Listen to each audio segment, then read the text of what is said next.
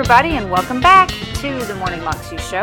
I'm Alicia Sharp, your host, and today on the show we have Lisa Harper, and she is talking to us just about how faithful God is. How when things get tough, we need to not give up. How when somebody might want to walk out of our lives, we need to not give up. We need to trust God and continue to love Him and do our part and trust Him and continue to pursue and just literally to never give up on God. Here's Lisa. I love the story of Anna because if you back up, you read in the middle of, of Luke 2 about this teenage couple named Joseph and Mary. And they bring this baby boy named Jesus, Emmanuel, God with us, wonderful counselor. According to the book of Moses, they bring him to temple in Jerusalem when he's eight days old. Because that's what the law of Moses said they had to do. It said the first male who opens the womb. In other words, the firstborn son in every family, you bring him to temple and you present him before the Lord to be consecrated to the Lord. You present him before the Lord as an eight day old infant. So you stop and think about Anna. She's a hundred and three and she's in the the girl's bathroom. She's refilling the, the paper towel dispenser. And she hears her best friend Simeon, who's also old as dirt, and he's in the temple. She hears him begin to sing because Dr. Luke says Simeon, this man, had also prayed the same thing Anna had prayed. Lord, don't take me home until I see. I don't care about anything else. Yahweh, just let me see Jesus. Let me see Jesus. Most theologians think he's in his 80s based on some other documents. So he's an old man. She's an old woman. I don't know if they dated. It would be so cool if they did.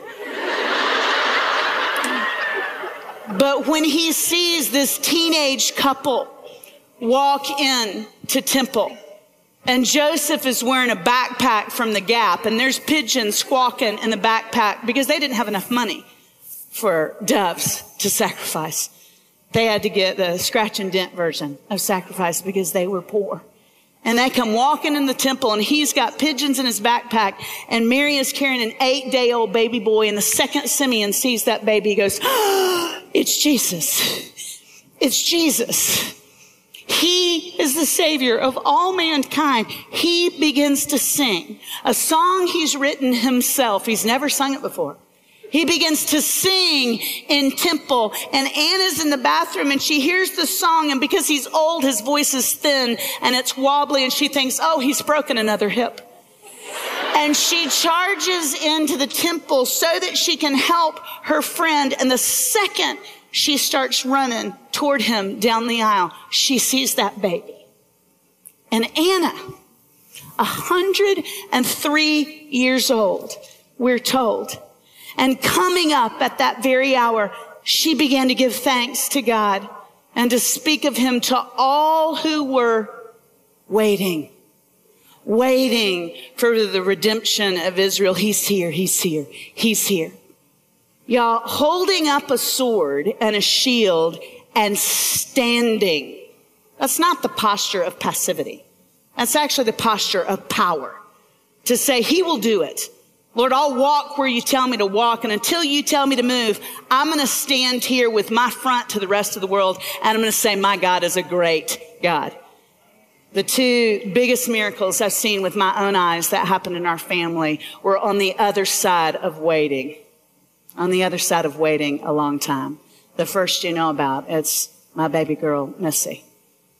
She was actually my third adoption attempt. I can't imagine life without her. She's not my hope. Jesus is my hope. But how kind that he gave me a kid who looks almost exactly like me.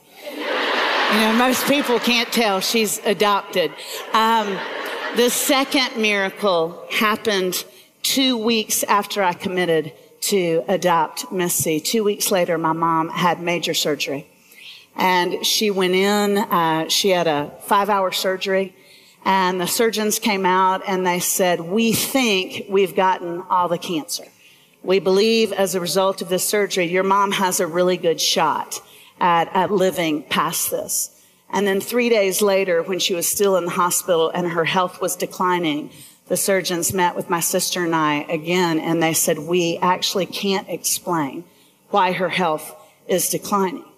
But if something doesn't turn around, her numbers are getting lower and lower and lower. And even though we think we got the cancer, we also think y'all need to prepare for your mama's death.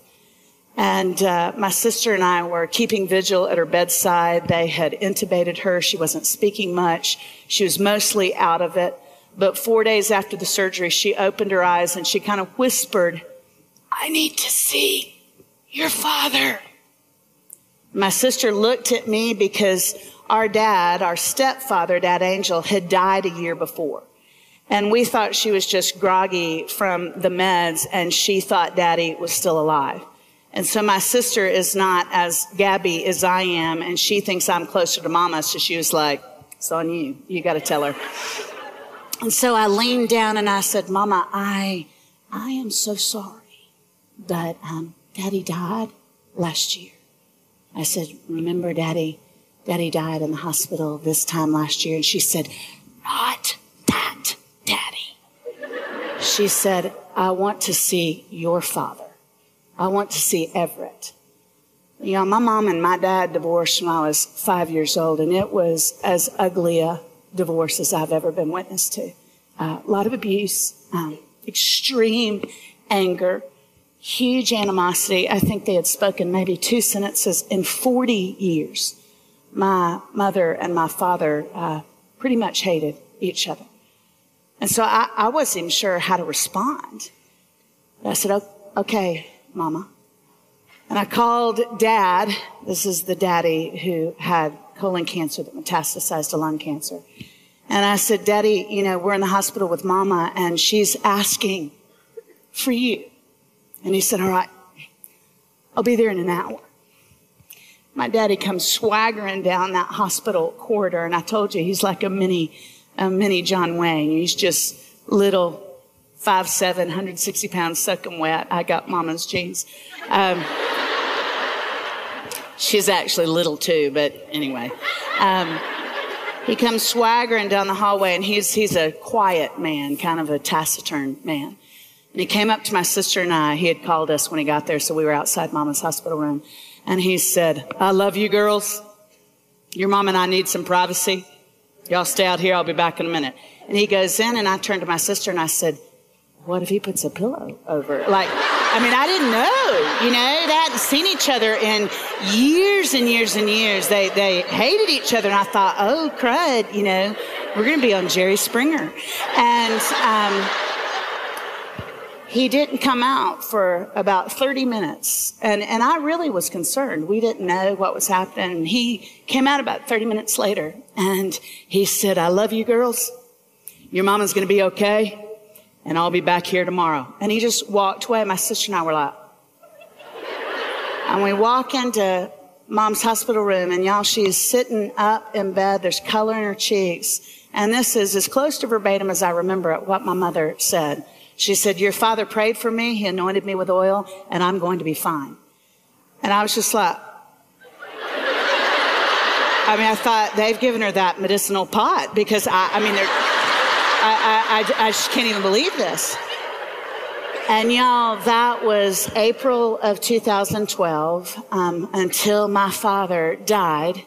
Um, my daddy Harper died January, uh, February 13th. 2013. And until my daddy died, every single day, he and my mama talked on the phone and she saw him. They saw each other two or three times a week. It wasn't romantic. They just, they knew each other at their worst when they were kids and God redeemed their story. And I, I, I was just amazed by it that year for Christmas.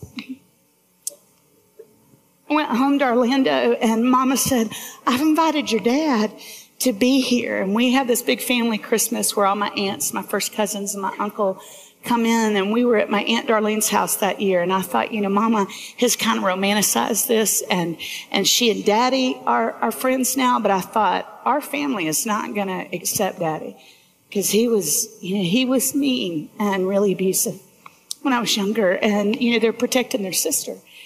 And, and so I was nervous. And daddy comes walking in. I'll never forget it, y'all. It was a few weeks before uh, he ended up being bedridden with hospice. He comes walking in. He's still got a little bit of John Wayne swagger. But when he opened the door at my Aunt Darlene's, every single one of my aunts, my uncle, and all of my first cousins ran and greeted him like a heroic soldier returning from the war. I mean, they just, all of them lined up to hug my daddy. And I thought, that, that's it. That is it. I've waited 40 years. I'd stopped praying that my mama and my daddy would, would ever reconcile or forgive each other. And I saw it. You know, she's the very last person with my father before he died. She was holding his hand, reading the Bible to my daddy. Know, redemption happens. Some of us just have to learn to wait to stand, to stand in the promises. He is good and he does good. And ultimately, everything will work out for our good and his glory. I want y'all to stand up, holding up your sword. And some of y'all are just going to have to stand a whole lot longer and go, I'm standing for my marriage. I'm standing for my children. I'm standing for the children I have yet to be a mama to. I'm standing for unbelievers in my family. I'm standing for my mean old daddy. I am going to stand because he is good and he does good. That was Lisa Harper, and you can find that on YouTube if you search under Lisa Harper Testimony of God's Faithfulness in Hard Times.